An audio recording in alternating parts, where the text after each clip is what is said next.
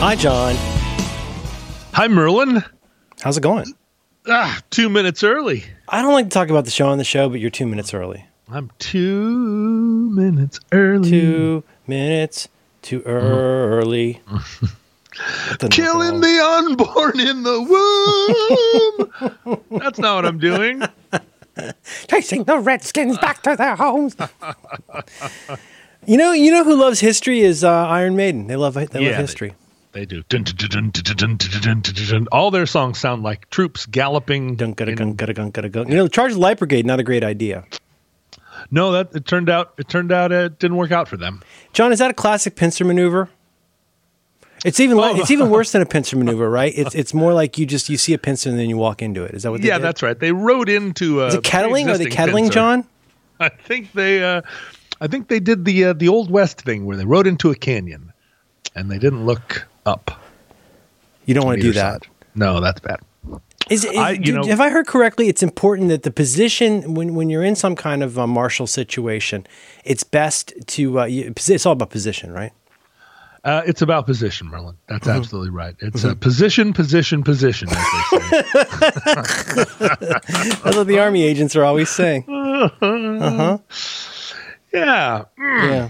Well, I was 'cause- just and it's true because uh, like because like when my father was in Korea, the story goes. I believe this is a true story. My father was in Korea. He was a foot soldier, and uh, had a terrible time there. He had PTSD before it was cool, but Oh, um, you know he was a uh, he was a real he was a he was a private. He was and a fighter. They, they, they told him to he became a corporal, but then he refused to paint something when they knew he knew they were bugging out, and so they busted him back down to private. Oh. But he had I don't know. I see. I I haven't thought about this too much, but the story goes that he he wrote a letter, a somewhat coded letter to his mother, my paternal grandmother, saying something along the lines of, "Gee, you know, it's so hard here. It sure would be great if Betsy were here."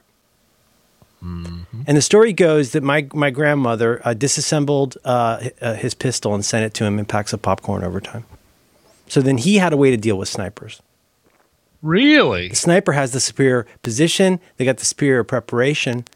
You know, I don't know if that's in Sun Tzu, but it seems to me that if you're you're you're you know you're uh, you're a dude in a tree with, as they say, a long gun, Yeah. you're going to have a significant advantage o- over the the private foot soldier. And so, uh, but he was issued a gun. He was issued a the typical I want to say an M1, but I don't know a rifle. Yeah. you know Yeah. That's right. That's right. why, why would I know that? I don't know. You're a you're a knowledgeable guy. You've known. I'm a, a gunsman. I really always always with the guns. You know. But his mom sent him his his own personal pistol, or his You can't just send a pistol to Korea. right. So They're, she, they're watching She, for that. she sent it one piece at a time in in like, hey, I made you some fudge. It's like a prison file. Yeah, it, it- prison file, precisely so. It's a, in this mm-hmm. case, it was a popcorn pack. That's the Oh, story. popcorn. No, that's the story. Everybody involved is dead, so I don't have a way to vet that, but uh, it's a good story.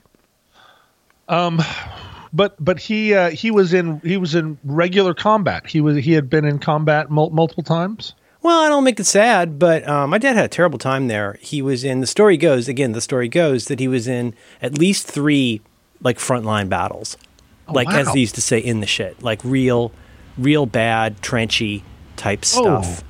And my father was a gun guy. He was he was an NRA guy when that was a cool organization. He taught gun safety classes. He was a marksman. Like he was he was an outdoors guy, believe it or not. And he was pretty handy uh, with a uh, with a firearm. He never used it to, you know, pop a cap in someone's ass that, that didn't have it coming. But he grew up with guns. He grew up with guns, but also like his first big boy job. At, well, first he was in radio and broadcasting, but then he became what the the job he had until he died was uh, a sporting Sniper. goods purchaser for a couple different small department store chains, you know, in Cincinnati. God, that would be a fun job in the '60s. He got me a basketball signed by John Havlicek.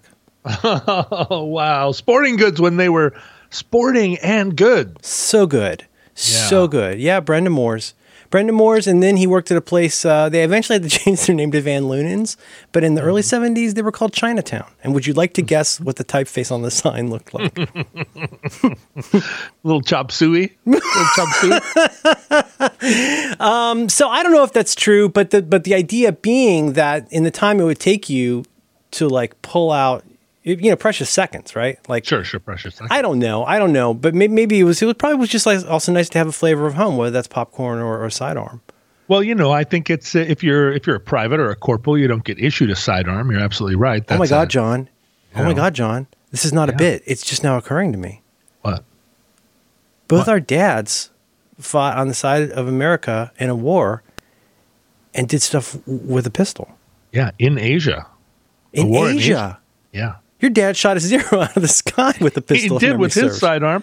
And you know, I've told you the story about his sidearm. I'm sure a couple of times, but you know the the additional story is that, and I I might maybe talked about this in the original telling, but um, they issued them all, you know, 45s, 1911 models, and then halfway through the war, apparently, this is according to my dad, Yeah. uh, guys were uh, were were scoring the tops of their bullets, ca- carving an X in the lead Uh, in their bullet yep. Yep. Yep. Yep. to make a dum dum bullet. Yep. Yep. Yep. Yep. You've heard this story? I? Oh no, no, sorry, sorry, sorry. I've just heard of the notion of, and I think Travis Bickle does the same thing in Taxi Driver. Tap, tap, tap, tap, tap, tap on the uh, slug. Is that what it's called? Right on the slug. And then that's going to be like uh, that's going to explode when it when it when it hits a body. So Not the- explode, so- but it's going to be very heavily fragmented and do a lot more damage. yeah, it's going to misplode. Mm-hmm. Forty-five. I shot a forty-five once, John. I don't know if you remember, but it's. I do. I nearly shot myself. I was right there. It's very heavy. Yeah, but you know what? You could tell you were a native gunsman. Oh, you, know, you you can tell I got in my bones. You just I'm always, gunsman, just yeah, I'm always out there killing something precious with a fishing rod or my sidearm or you know. But according to my dad, about halfway through the war, uh, the Japanese sent uh, sent a message by courier saying basically, uh, if we catch any pilots with these 45s, um, we're just going to kill them right right out because it's an unfair. The, these these 45s Oh. with dumb dumb bullets. It's not sporting. Unlike the usual uh, commodious uh, accommodations that they provide to their prisoners of war. Yeah, I mean a death march is one. kind Well, of death march. I mean, you know, Sure, death march or exercise march. It just, but it's it like Mitch on how McConnell. It's it's like I don't know Mitch McConnell or like maybe like the guy who runs Andersonville, and you're like, well, don't don't make me get mean with you, you know. I don't know if this is true. It sounds a little bit like another one of these stories that's conflated out of a few different stories, including having read uh, Uncommon Valor and and uh, you know and just beats me if this story is true or not. But what the point of this story was was that he that all of the 45s were recalled by the Navy. You had to hand in your 45 Oh wow. and they issued you a 38 instead of revolver instead of a instead of a um, an automatic or you know, not not automatic but like. You a got you got to load single bullets instead of having a. Sorry. Yeah. Um, Yeah, what- what's what's the word? I'll get, I'll get yelled at by the gun people. Uh, but the, you get a magazine instead of Um, a. Uh, no the other way around Oh, You- okay. you, you lose the magazine oh, sorry, sorry, a- sorry. Yeah, you lose the magazine, and now, now you're you're Wyatt Earp.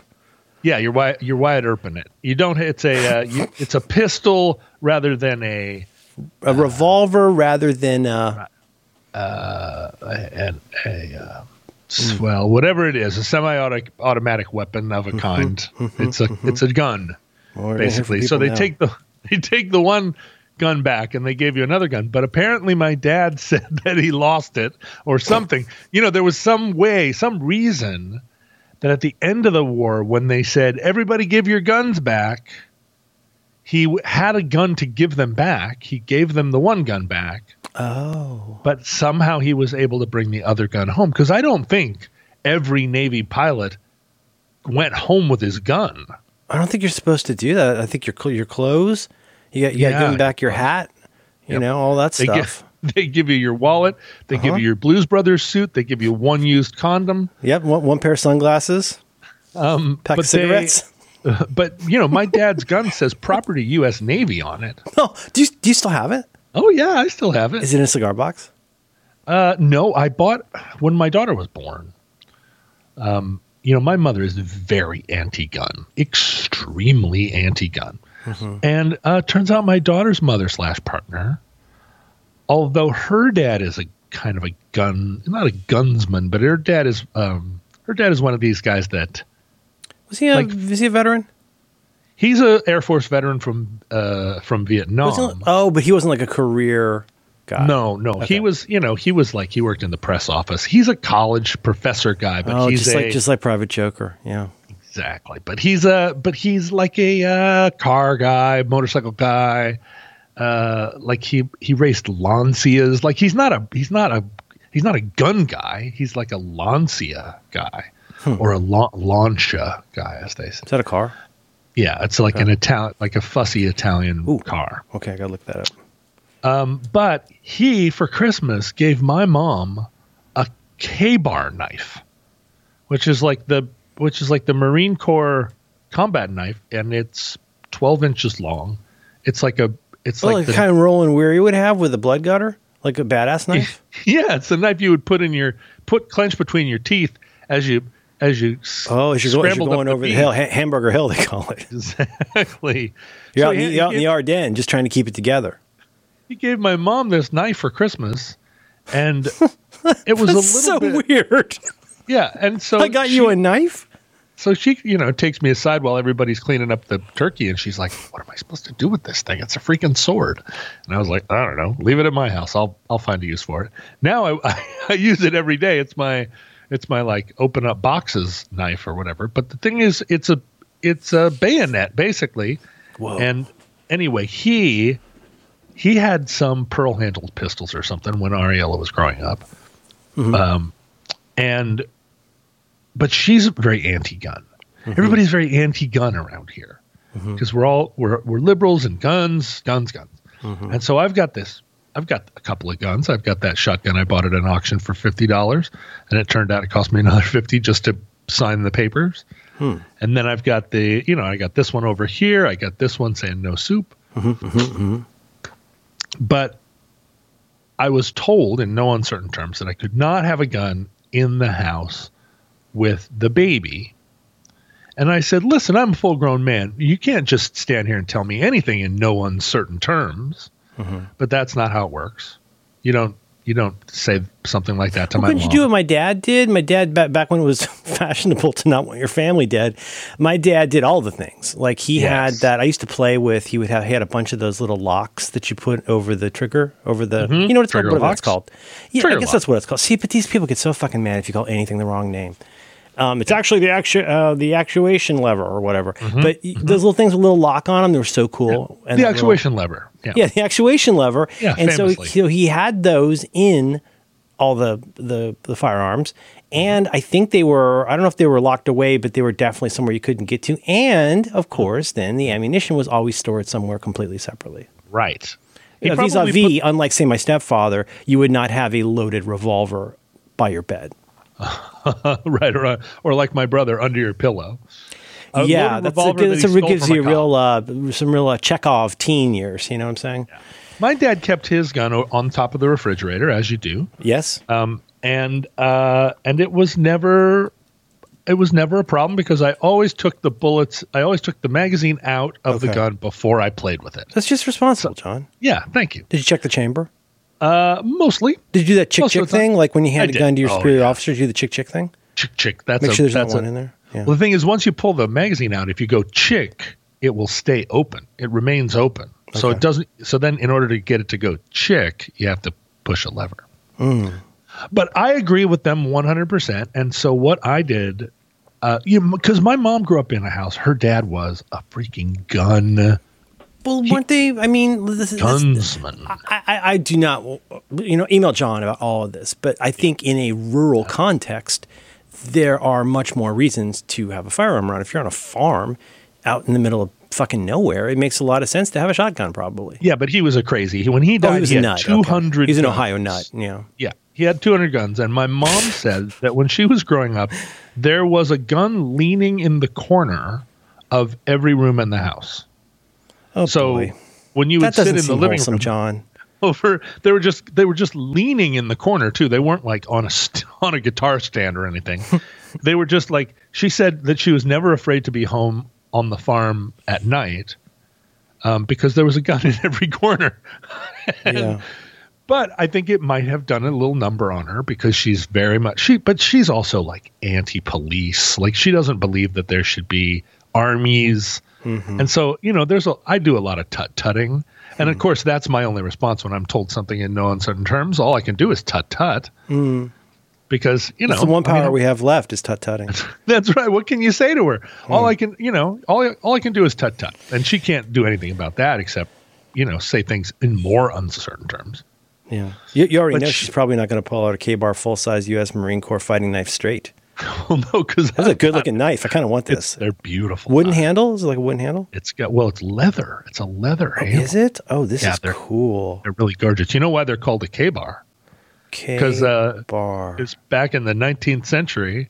A guy wrote him a letter, wrote the company a letter, and said, "I K'd a bar Huh. with your oh, with your knife." I see. K'd- In the I vernacular, bar." he K'd a and bar. they were like, "He Okay. K'd a bar. Why don't we just call sometimes you, you K the bar, and sometimes the bar K's you.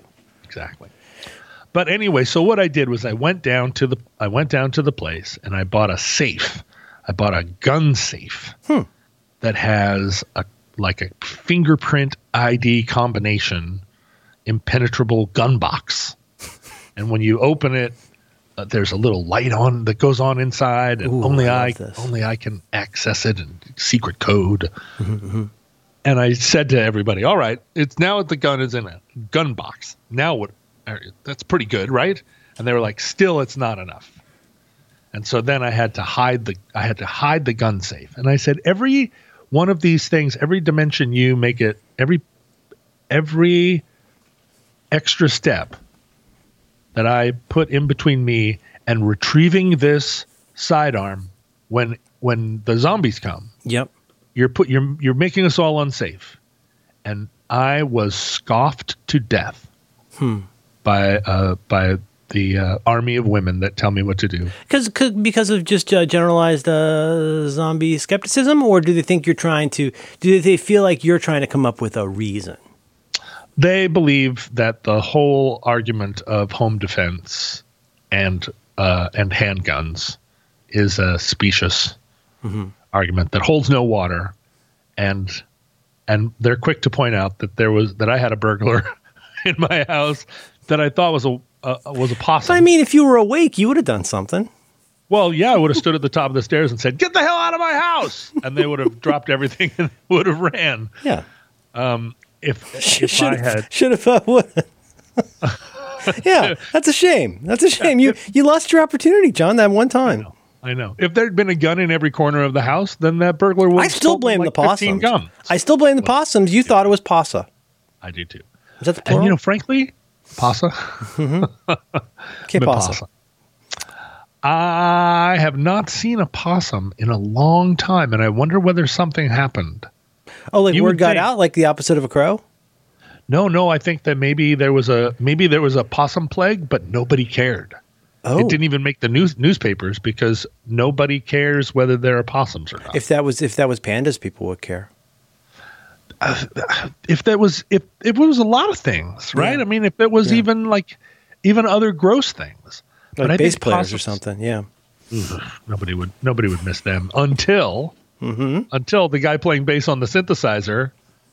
Until you really took a good look at him and realized he was dressed like a doctor. He's just like a you're doctor, and that's just a "Oh." guitar. That's a guitar. That's not even a bass.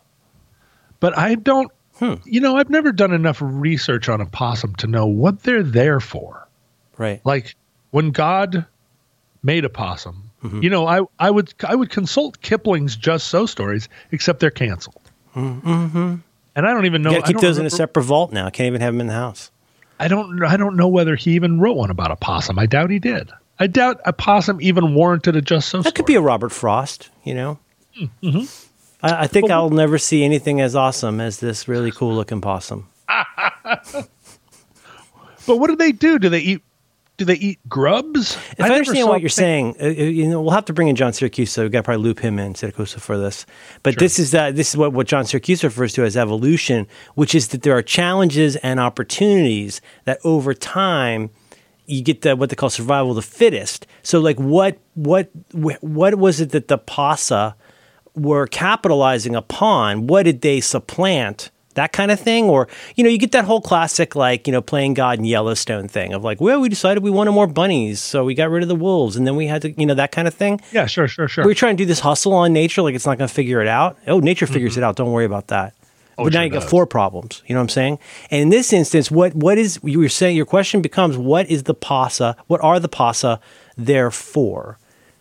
And so, like, I, I have heard it said, and I am not a botanist, but I've heard it said that the only truly useless animal is the mosquito. I've heard it said that the mosquito does not have a role like other. You could say like, well, roaches like they do a thing, or like you know, or like Husker Du says, you know, the the rats eat the cats and the cats eat the rats.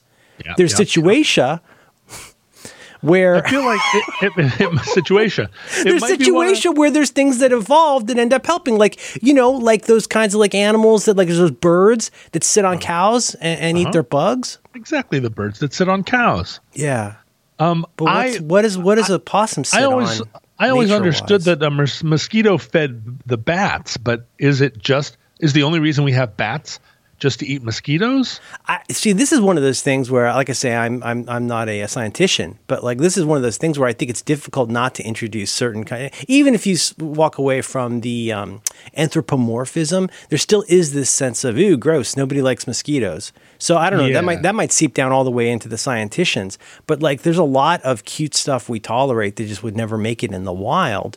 Whereas some of the hardier things, I don't know if you ever camped in Gainesville, Florida, but woof, they'll they'll take a piece out of you. Those skeeters.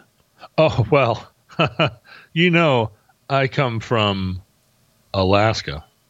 I don't know. Oh, if you is know that the this. national bird, as they say, John? Yes, it is. Sorry, national state bird. You know, the worst, I think the worst attack I ever got was in a tent in Gainesville.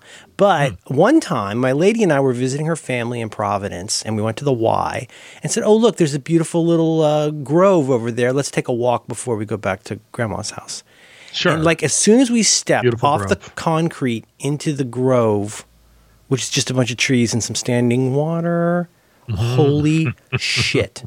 Tora, Tora, Tora. yeah, it's the standing water that gets you. That's how they get you. The Yeah. No, they'll- possum. They'll they'll lift a moose right off the ground. Uh, you know what? We have actually some fans who listen to the show yeah. who are uh, chirop uh, chiropterologists. Is that right? They study chiropractors? Uh, that's the that's the name. Is that a I believe. chiropodist, John? What am I thinking Uh, of? uh, yeah, chiropodist. Okay. right. All right. They're the ones that, that they scrape your feet and uh, study uh, study pasa. It's the they're the bat studiers. Oh, bats. Yeah, the chiropterologists, as I call them. Okay. Okay. Uh, they study the bats, and I've had them come. I've had them come up to me at events and say, "Oh yes, I'm a uh, I'm a chiropterologist or whatever." Yeah, you sure. Them. Uh, uh, a chiropterologist, and I go, "Uh, "Very interesting. Tell I'm, me more." And they're I'm like, so "Oh, I- uncommonly not interested in what people do for a living, but I would I would talk to a helicopterologist all night. I would Well, love yeah. to know more. I, I'd learn a lot about bats, but I bet you by extension, by proxy, by metaphor, I would also learn about about rats and other things that fly. I bet you'd learn a You- lot. You learn about rabies. You learn about how it gets into a lady's beehive. You, You learn how it fights crime as a, as a sadistic billionaire. There's all kinds of things you could learn from a trinophthalmologist. You know me. I like Yeah. to learn what hap- what happens in a person's life that they become a charmanopodologist. Absolutely. Like again, it, you know, it's what John Siracusa would call evolution. Did you Right. excel in this course, or did you just Right. super eat the booger in this other course? Is that mean, so? You were going to be an like, actor, but your ophthalmologist was your fallback. I'm like a biologist, and now I'm a um, now I'm an ichthyologist, and Yep, now yep, yep. I'm a you know, and now I'm a Bop, I think that I think that the way that that evolution works in the case of of uh, of like a possum mm-hmm. is that God has a thing for everything, hmm. right? And when I say God, quote unquote, I mean fine. evolution, Yeah. right? So mm-hmm. evolution, God slash evolution Okay. makes a thing for everything. A thing for everything. and it does it by evolution.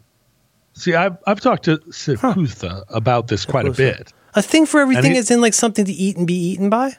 Yeah, a, Okay. a, a time for every purpose under heaven, Oh, turn, turn, turn. Okay. right? So, so, so John's explained this to me, and it- Okay, it's okay. Mm-hmm. basically that there are needs and there are must needs. There are four also neither musts, Right.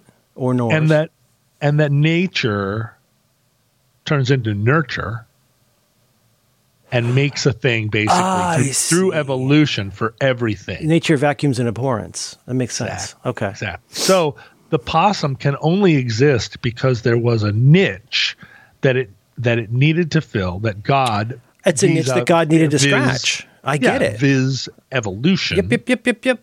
created a possum. So that it can't be purposeless. It can't just be wandering around like looking for its duck. Things in nature have their ducks. Yeah. It's only we and our and our, Our poor dogs dogs. Yep, yep, yep. Yeah. Who, who haven't found their duck. A possum knows what its duck is. And in Hmm. most cases that I've seen, it's a bowl of cat food. That's what Yeah. possums are here to do. They're here to they're here to take care of cat food. They're here to take care of cat food. See, we go through that right now. There's something going on. I need to talk to Siracusa about this, but there's something evolutionary happening in San Francisco. As you know, when Hmm. it gets rainy here, we talked about this a lot. You get way more rain than we do, but during our what we call rainy season, you get a lot of what, what they call sugar ants, which are Monsoon these season, yeah. kind of monsoony, but like uh, it's uh, uh, you get these ants, and Are you having some ants problems now? Well, right here's now? the thing: it's not even rainy season. We didn't even really have a rainy season. Now, what I know is, well, what I know, and I'll make this as quick as I can. The, what I know is, what I know is What I- that what you know? that when it rains, there's a lot of critters that get displaced. Yes, especially in the uh, in the uh, in the park with the Confederate ghosts. Okay, so you're going to see Oh, okay. displaced uh, and nails, nails, Why does- snails, why- snails. What? Why does the rain displace the snails? Well, think about this. Where, where, where, where does snail live? In Snail, the- snail lives in ground. right in the mulch. in the mulch, a snail or a mulch? slug, and then you get uh, a surfeit of rain out of nowhere, that dry ground. And you know, dry ground gets confused about rain. A lot of invasive exotics, trees are getting knocked over, dogs and cats. And then, so they're kind of pushed out of their house. Ditto sugar ants. When it rains, rain goes down, Damn. right? And then that's going to down, drive them out of, out of their little condos. And then they go seeking uh, a shelter and food and they just keep going up and up and up. And Ian Wilson talked about this, right? So you got these guys going all over the place. They're following trails. They're all working independently of one another. Here's what's crazy: our our our uh, our, our, our heinous, our, our truly grievous grotesquerie of a cat. Yeah. Those yeah. ants are still going ham on her food, and it is the month of April. We are way no. past monsignors of rain season. Oh no. But you know, it's hard because you can't really fool them. You know, it's sort of like okay, no, you know this with pasa, and you uh-huh, know this Yes, with I do. raccoonai. With raccoonai, not to be confused with Luakuan, but if you've got raccoon raccoonai and you want to keep them away from your your bird food, you try to do uh-huh. all this stuff. You go, ha ha ha. I'm going to put a ah. cone on here, or I'm going to do a oh. low ropes course, and that will surely keep the raccoon raccoonai away. It Does it work? It does not. No, they're How do too you keep cat food away from pasa? I mean, you kind Well- of can't, right? They'll find it because it's food. if you put it outside, if you feed your cat outside, Yes. this is the thing. You, possums aren't going to find your uh, your cat food because your cat food is in your kitchen. I Well, unless they're looking something. to get your passport and your old iPad. exactly. Okay. I I believe, and I, I I learned this when I was fighting sugar ants. What I what I what it never occurred to me because you think about nature, you think about ants, and you're like, oh, ants. I mean, when it rains, they just climb up on a stick or whatever and surf it. Uh, there's a surfeit of ants, Surfing the surf it. hmm but it turns out ants can drown. Yeah. This Yeah. is not a thing I knew because you know if you take a cockroach or you take any of these water bugs, you take one of those uh, marmorated stink bugs and you Yes. put it in the toilet. Yeah. They'll just swim around all day. You can put a marmorated stink bug in the toilet and cover it with toilet paper. You can, you can visibly see them laughing at you. they're laughing, and if you flush them, they're just gonna. They're somebody else's problem. They're, they go What's that? What's miles that? What's that marmorated stink bug doing in there? The breaststroke, I believe. Ha ha ha! It's, it's not that funny. You I, stink But- bugs are gross. Oh, and marmorated. They smell like what do they smell like? Amaretto. They smell like um, like a, a kind of an almond smell when you smash them. I have found that people talk about they. They're you know they're literally called stink bugs. Yeah. But I have never found them to be particularly stinky, and that's, I guess, because I don't crush them. Oh, I good just, for you, I man. just grab, I grab them, and I Just and because you own a bunch of guns doesn't make you a crusher of bugs. That's right. I'm not a monster. No. I Well- do flush them down the toilet. Sure. Uh, but usually, if I'm fighting marmorated stink bugs at any given time, I don't want to waste an entire toilet flush on one stink bug. So I'll wait No. until I until I've got a Yeah, but I mean, if you're going to fight somebody at the Veil, you're going to open up the moon roof, and then you can throw the guy down and watch him fall. You know what I'm saying? Same situation. been thinking about moon roofs a lot lately. I was watching that episode last night. It's a really good episode. Um, the um, uh, uh, other things I know. Um, so, like you know, see, so here's another thing, John, is we get a lot uh, very confused. Uh, not everybody's John Siracusa or, No. or studies marmots. Like a lot No. of us get very confused about this nomenclature. So, like in Florida, we have a lot of euphemisms. You, I don't know if you have those same euphemisms. You never call it a cockroach, even though it is an American cockroach. Usually, the big ones. You call What you we call them water bugs. A water bug, We're having right? a problem right now with water bugs. aren't Florida Florida water bugs? Aren't they? Don't they fly? Oh, and Don't they're they have- Africanized, they're Asianized. I don't want to be ping pong, but yeah, some of them can fly, and for whatever reason, they're they're hardwired. As John Siracusa would say, they're hardwired to fly directly into your fucking face when you turn the lights on. They go I have flip a a flip te- a flip, and now you got a face full of roach. I have a terrible story uh, that someone told me once about uh, about about being in Florida, and uh, you know they were partying, they were chilling, and they uh, they had there was a bong, and they went to take a big toke out of their bong, and there was a big water bug in the bong. Oh my god! I bet he was And so were- baked. Oh, the the water bug was baked, and the person that had the bong with the water bug in it was bummed, bro. Yeah, That would it makes you look like a bad host. Oh, right. Right, like Right. you didn't. It's like serving some somebody like something on a dirty plate or something. One time, my mom was playing tennis with a woman, and and the, she was drinking Pepsi like a monster, and there was a bee in it, and or a bee. So here's another one: is it a bee or was it a yellow jacket? Chances are it's probably a yellow jacket. What you think is bee is often yellow jacket. Anyway, it bit the roof of her mouth right while she was playing tennis. OMG, as my daughter would say. Absolutely, and like you always still, you know, right? You still wipe off the top of a can of pop because you I know there's trucker pee on there, right? I do. Yeah. Every time. I Every did time. it yesterday. I was like, got to wipe you go off tap this, tap tap. this Do you, do you go tap tap tap on top before you pop it? I do. Yeah, I thought you did. I thought you did. Yeah, yeah. And then, uh, anyways, I'm just saying now, Yellow Jackets also, we were set upon one time. The worst Yellow Jacket setting upon I was participating in was on a school field trip to the pumpkin patch. In, uh, I want to say second grade, went to the pumpkin patch. And Yeah. boy, oh boy, you know who loves pumpkins? Is Yellow Jackets. Huh. Uh huh. I And when they get bored that. with pumpkins, they go after the kids and the dads. And then the thing is, do you know this about a yellow jacket? Not a bee. I'm not talking about a bee here. I'm talking about a yellow jacket. Did you know if you smash a yellow jacket, you know what happens? What? It's it's sort of like Mitch McConnell. It attracts just- more yellow jackets? Oh yeah, it just makes them mad. It just makes them mad, and now they know to go after wherever the the the uh, you know. Oh no, Uncle Sid, he got smashed, and then like you go after that, and you find the dad there going ah ah ah and waving things around. Right. They're also attracted to the color yellow. Ah. Now, PASA, because like there is this Hakuna Matata circle of life thing that goes on where accepting the mosquitoes here, like there are certain kinds of things. I mean, this is known, right? That there are certain kinds of things that have a role in nature. They eat a thing, they get eaten by a thing. I believe uh, I've heard it referred to as the, the food chain. There are. Is the is the O silent, or is calling it a possum just a hillbilly thing, or am I just because I only might call be- them we're- possums because my mom. We're kind of back to the Cannes Film Festival problem here. I, think. I'm not. I, you know what? I will look it up because I would like to know. I th- I feel like the way you're supposed to say it, at the kind of place where you'd sip tea with your pinky out, is you say a possum a possum, right? and when, and a possum.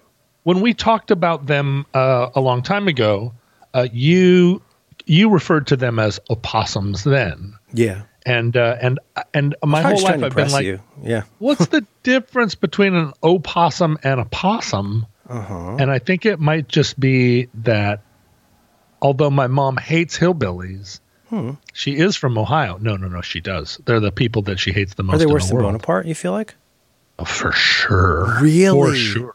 No, no. The people that she hates the most are, in order, people from Kentucky, and That's my people. and then everyone else. Oh shit! So Really? people of, people of Kentucky are at the top of her list. Oh well, no. Um, then people of s- southeastern Ohio, who are, in her estimation, people from Kentucky. but not well. Southwestern Ohio.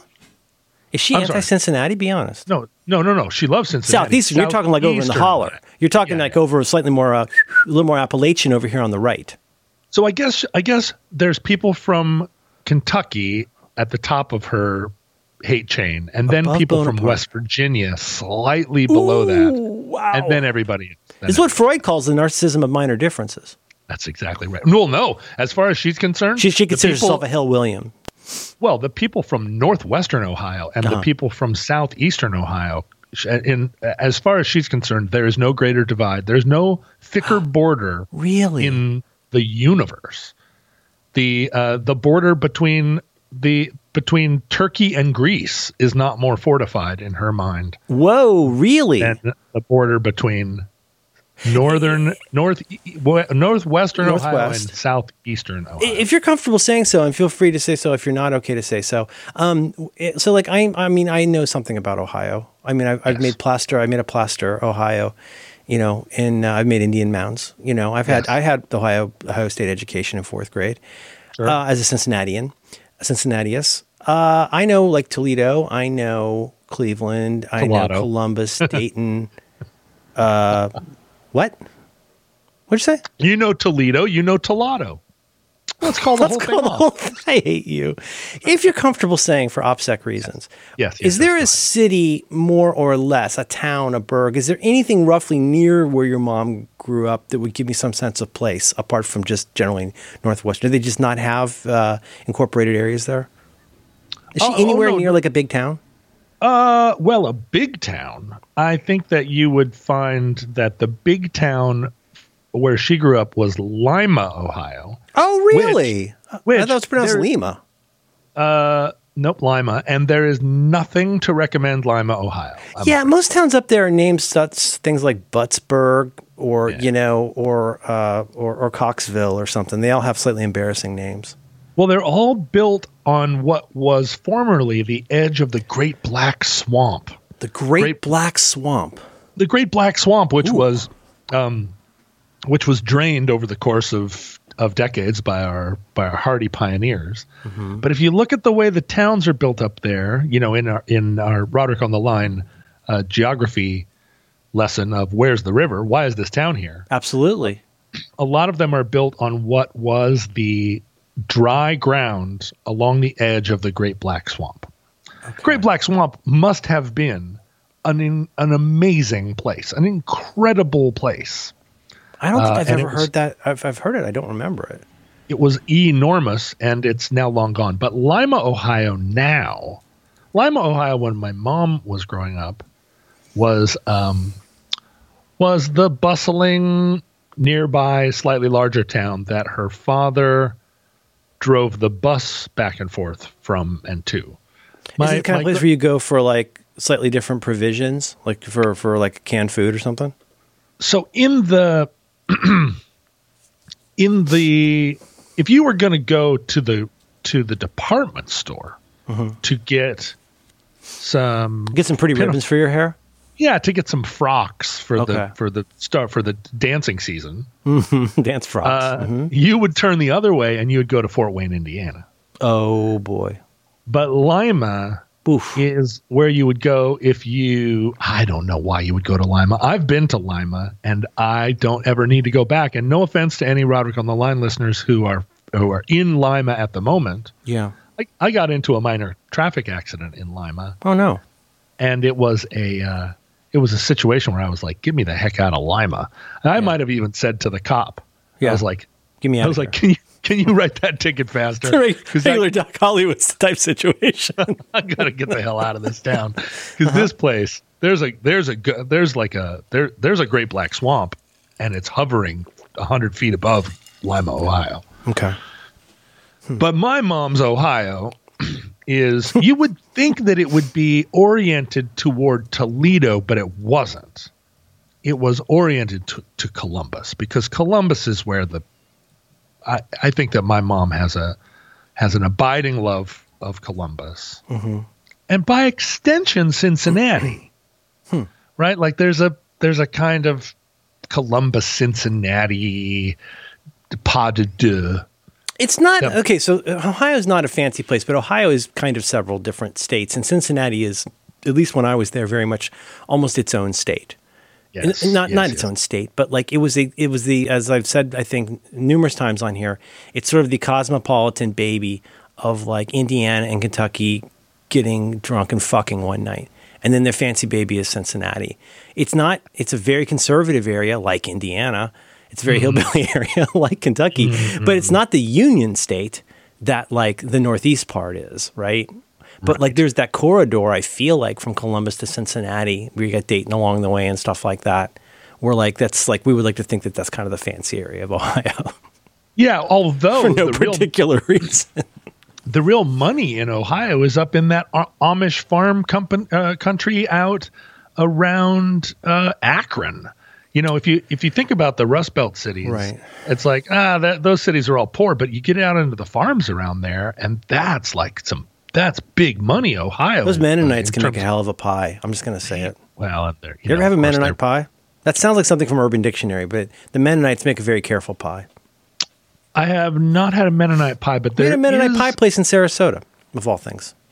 there's a hardware store in um in the Ohio around where my dad's people are from. Uh, that's um that's like an Amish hardware store and every time my mom goes back to Ohio uh, where her city was born Seneca, Tacoma Falls. she she goes to this crazy uh, hardware store and sends me pictures of exotic woods. She's like, "Look at this! This wood is naturally Do green they and always orange." sell hand tools, or you know? But like they're not that they don't use uh, devices of uh, what, what do they call them? The uh, the English, right? That's what they call us. The English, yeah. They don't use they don't use, but like you know they use hand tools and stuff. But are they allowed to like sell high tech? Could you get like a Dell laptop there? I'm not 100% sure. You know, weirdly, I have never been to this hardware store. I hear about it all Sounds amazing. I'd love to see some woods. well, some beautiful woods, some like Mm, I crazy woods. woods. that, Yeah, yeah, I yeah. know. But my experience of Cincinnati, I think I've told you this before. The uh, the the radio station there, WOXY, hmm They were great. uh, was a huge. my, my friend did their website, and and I was a member there. You were a member of WOXY. I was a WOXY member. They had a great streaming. My friend Chris Glass, who did 43 Folders, also did their site, and uh, he's the best. He, I think he, he, he was in Dayton, Cincinnati. I think he's in, in Cincinnati now. But WOXY was great. Yeah, yeah, they they they really boosted the. they're kind of like a long and- KEXP in a lot of ways. They I are. feel They're like. they're they're like a, a proto KEXP, although they're gone now. I know. R.I.P. but I, I've always felt, and uh, you know, this is one of those things that you hear it, a, you hear it a steak and shake, and you never shake it. Yeah. Um, is that Cincinnati is the capital of Kentucky, and I and I believe Ooh, that. I I like I believe that Our airport's in Kentucky. Did you know that? Uh, It's the yeah, CCVG, did. the Cincinnati Airport. It's it's down in uh, I want to say Covington, but it's down in Kentucky. Well, the the venue, the like the whenever we played Cincinnati, the venue was actually over in Kentucky. No kidding. Got to take the uh, they call it the Brent Spence uh, the Brent Suspension Bridge used to be. We we took the Brent Spence Bridge over, Mm-hmm. and we played the we played the the Roadhouse there, and of course that's gone too. But I apologize. My Amazon device decided to start telling me the top rated airports in Kentucky. I How apologize. many are there? How many are there to rate? Uh, well, let's see. It says here number one, you got the Addington Field Hardin. You got Samuels Field, Louisville, Mohammed something. I don't see CVG on here at all. Huh. Anyway, I'm sorry for that. I can cut that out if you want. No, no, no, it's all right. You know, Uh, my so- dad, Cincinnati. That, that's so interesting because Cincinnati has had like in the time since I left, it got I think cooler and redone and gentrified and like isn't it like you got the um, south what is it called the south of um, Rhine area, but you've got like all these areas that were like they do stuff now. as far as I know, they did the thing that Seattle did that was very popular with American cities, which is that they built a stadium and then they decided to build a second stadium. Well, you had Riverfront coming up in the late '60s, and then they built the Coliseum, which is where the Cincinnati Stingers, the, the beloved classic hockey team, played for like six months.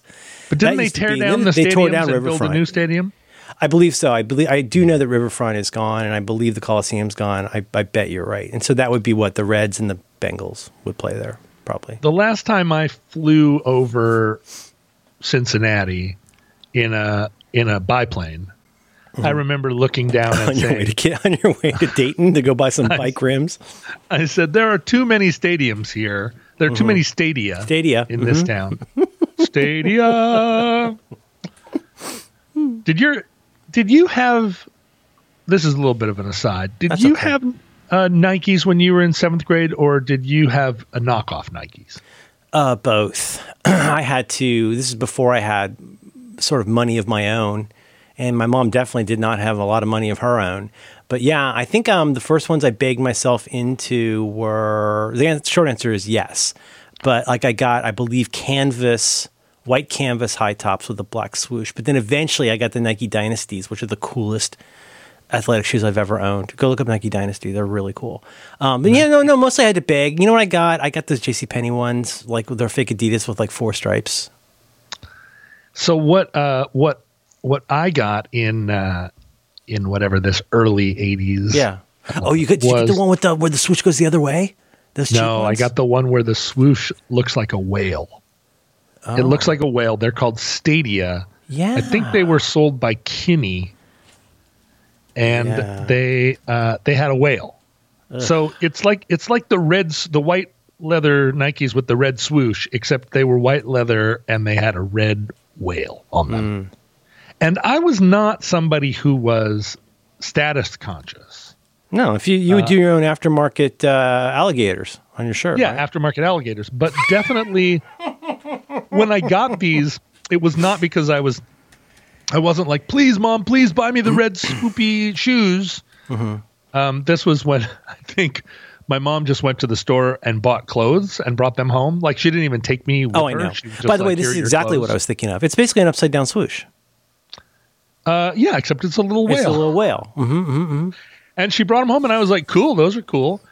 But then I wore them to school, and I was it, it, and it was patiently explained to me by everybody that my shoes were knockoffs, and it was kind of maybe the first time I understood what a knockoff was Yeah.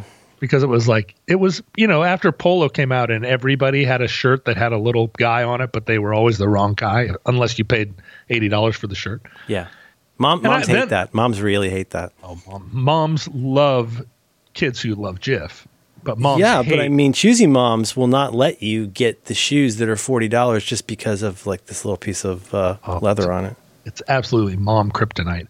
But then, of course, because of because I have the personality that I do, then I wore my Stadia with defiance.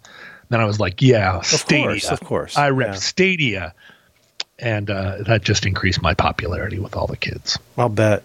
Yeah, Yeah, I've had that. my dad's people are from Kentucky. That's And- pretty much where most of my family, right before they were Cincinnati. Well, my grandfather, as you know, comes from South America, but my my all my dad's side of the family mostly, and my my grandmother is from Louisville. I like the way you pronounce it. Well, I'm, I'm I you know what I go kind of in between. I don't want to go crazy about it. I'm not gonna. many I mean, I'm not gonna fake a Brooklyn accent. You know. How many vowels can you take out of Louisville? When your grandfather came from South America, was it a thing where he had gone down there to escape a posse, and then he turned around and came back after? No, he was too young for shootout? World War II, so you know Argentina rejected him. His family was from London. They were in the uh, industrial diamond business, like not high up in it, but like yeah, they basically were down there, you know, just gutting. So you had a friend in the diamond business. Every kiss begins with K. Grandpa's family was in British Guyana, right outside of what we would later know as Jonestown. And yeah, uh, yeah and they were in the diamond. And so, I, I Talk again, about ev- standing water. Huh. Huh. Um, the uh, the thing is, I don't. Everybody's dead. Anybody I could ask about this is dead, and but I'm pretty sure That's kind of your catchphrase. Well, it kind of is. You know, I got there's a lot of death in, in my family. The um, he came to the story goes again, like like Betsy the Pistol in in the bag of popcorn, which is a great Warren Zevon song. Um, the story goes that he came to the U.S. to go to dental school, which seems very strange. I wonder if that was some kind of you know a little bit of like, oh yeah, that's what's on the form. Like maybe he was in organized crime or something. He ended up shutting off people's electricity for Cincinnati Gas and Electric for 34 years. But he, that I don't know how that happened. But the story goes that he came from South America to Cincinnati, I believe in 19, I want to say 30. So great timing. Uh-huh. uh-huh. Well, and that's you know that's what they call the Great Migration from Argentina to Cincinnati. That was a great. Right, mi- it's a good. It's a good migration.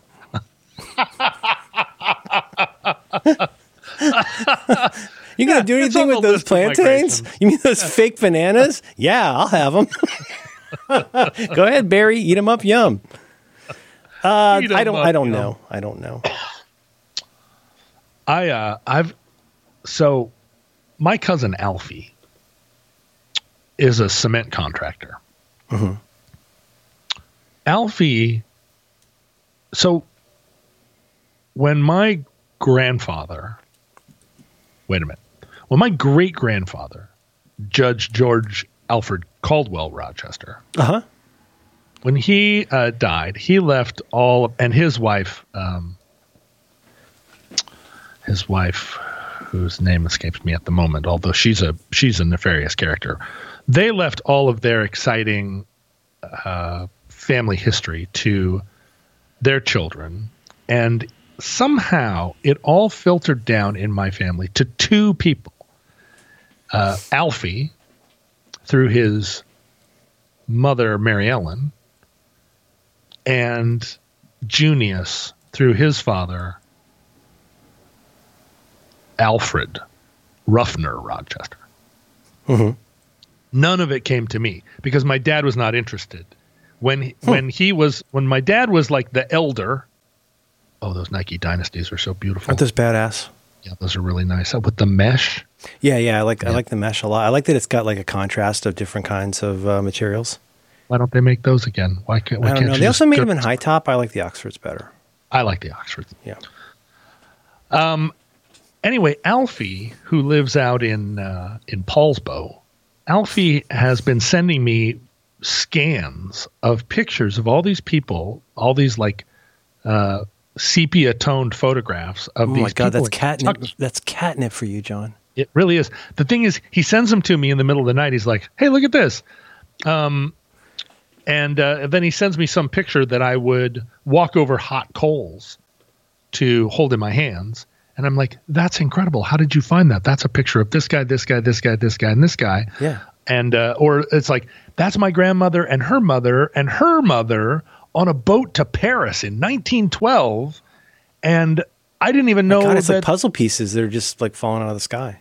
and you know, and I know about all of the stuff, right? And Alfie's like, yeah, I thought that that was that what this was. He's just going through what I think are innumerous boxes, innumerable, innumerablest boxes Enumera. of uh, of incredible photos that he inherited of all of these people on my father's side. And my mom just pulled out her boxes recently. I think it, I think it's partly that, yeah, that, everybody that was in these stories is dead. Yep. I've got a shadow box now in my living room of my great grandfather. No, my great great grandfather's, uh, uh, like Grand Army of the Republic reunion medals.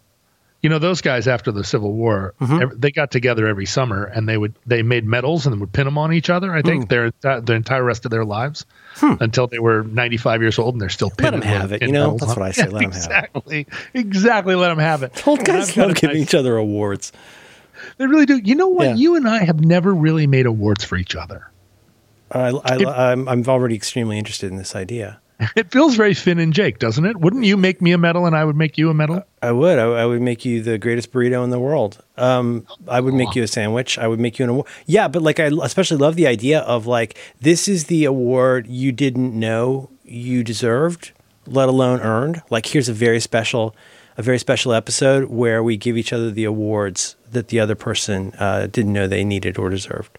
Our fans have made us multiple phony awards. We're The multiple phony award is tremendous. I, I have it here and I look at it all the time. It makes me so happy. Yeah, it's a very nice award, and and we and we're multiple recipients. You know, we've been nominated a, a few times. Is that right? The- all the way Yeah, down in. Australia, they're still they're still listening. Is that right? Oh yeah, yeah. it's, we have it is based in Australia. Is that right, John? the phony award is an Australian podcasting award. That's Okay, right. okay. Uh, but it's but entirely I- real, uh, except in the insofar as it's not. But it does have actual f- headphones on it. I mean, it's a real phony. It's a real phony award. That's true. It's true. Um, I no, I to answer your question, I don't think we have. That's not part of the usual. I'm not saying this is bad or or, or you know uh, anathema, but it's not part of the regular day to day vernacular of our relationship as award giving. In fact, if I may say, I don't want to make this awkward, but like I think you are resistant to awards. Mm. You don't want a white ribbon. You no. know what I'm saying? Well, I don't, except, and I, I, I know I've told you about this when yeah. when Millennium Girlfriend and I were uh, were cohabitating or planning. There was a brief period where she came to Seattle and we went house shopping. Yeah, didn't it escalate? Yeah. via her fairly quickly from it's this thing to like, oh boy, this is where we're going, and there's no turning back. Yeah, it's like oh now it's a 3,500 square foot like uh, Queen Anne mansion on the north side of Capitol uh, Queen Anne Hill, and that's not I never I'm never going to live here, sweetie. Mm-hmm, but we were mm-hmm, talking mm-hmm. about, um, you know, like she had all these diplomas.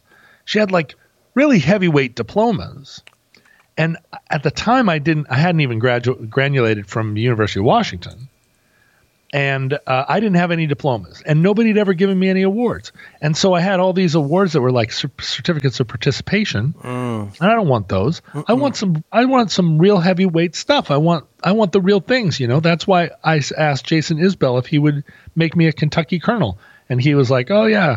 Hmm. Is he still thinking about it? I, I don't think he has. I don't. It turned out he didn't have the power. And if he could, he probably wouldn't say it. Like if you were, I mean, with all respect, if you were going to be a Kentucky Colonel, you probably already would be. You know what I mean? That kind of thing. No, there's a gal in uh, in Kentucky who was trying to make me a Kentucky colonel a couple of different times, and she was like, "Yeah, I keep proposing you, and they keep not not replying to my emails either." Oh no! And I'm like, uh, "It's something. They're against me. They're mm-hmm. against me." If well, they probably heard about you, your mom's attitude, your mom's slightly retro retrogressive attitude about the people of the bluegrass state. Well, I know, but it, I, I, don't. Ha- I don't have to appeal to my mom. These are my father's people. They're, That's true. I mean, they're. Oh, so you're saying you're a legacy. A legacy. Yeah, a lot of them were bad people. Let's be honest. Mm-hmm. Well, Mitch but, McConnell, right? that's right. He's a bad people. I don't like that guy. I don't like. I don't. I don't like him at all. Uh, but you know, the other thing is, like, it would be nice to get a prestigious award. Like, let's say, like, you get the MacArthur grant, or you yep, get yep. like a Mark Twain Peabody award. award. Mm-hmm. But like, it'd be even nicer if they made up a whole award for you. And by that, I mean like about you so like you you would like get like have excellence in being John Roderick, but it would, be, it would have a better name than that. But something that's like really tuned to you. I don't want to be the next Mark Twain. I want to be the last John Roderick. I almost joined the Sons of the American Revolution. uh, which at what point? Well, a, a few years back. Uh huh. Uh, because because you enjoyed the, the, racism, but the networking is also important. Oh no, no, no! That's the Sons of the Confederacy. What about the daughters? I thought the DAR were the worst. Oh, maybe the, the DAR are not very. Maybe the Sons, it's different. Maybe it's like Girl Scouts versus Boy Scouts, but in reverse. Yeah. Now it's just I think Scouts. The, the, as far as I can tell, the only thing the Sons of the American Revolution do is that they have a they have a, a dinner every month or so that you love to eat. Well, but according to the emails uh, that I get, the guy that sends out the emails is like, "We need a head count because I need to tell the restaurant how many, uh, you know, how many cutlets to have mm-hmm. in the in, on the hot bar." and I'm like, "Well, this doesn't sound like the, like a great dinner." it sounds more like I don't know. I think Toastmasters is usually a breakfast thing. They do a breakfast yeah. meeting, but See, like nice. uh, so it's, it's. But I bet it's an early dinner also. Let's be honest it's for sure an early dinner. But the other thing that they appear to do, the Sons of the American Revolution, is uh, hand out medals to each other. Oh man! A- and it was it was partly my desire to have medals that uh, that made me think, well, maybe if I join the Sons of the American Revolution, I can get a medal for something that my uh, seventh great grandfather did. Oh wow! Which was a fight in the American Revolution. You know, like I don't have to do anything, but I do get a medal for being around. Mm-hmm. You know, for for having ancestors. Yes. And, uh, and okay. that's a that's a kind of medal, you know, like get, hmm. have a have an ancestor medal. Ancestor but then medal. it was like I don't really want to go. I don't want to eat veal out of a hot bar. Mm-mm, uh, veal. Just, don't worry about that. That's not real. that's, what, that's what we in elementary school used to call chicken fish.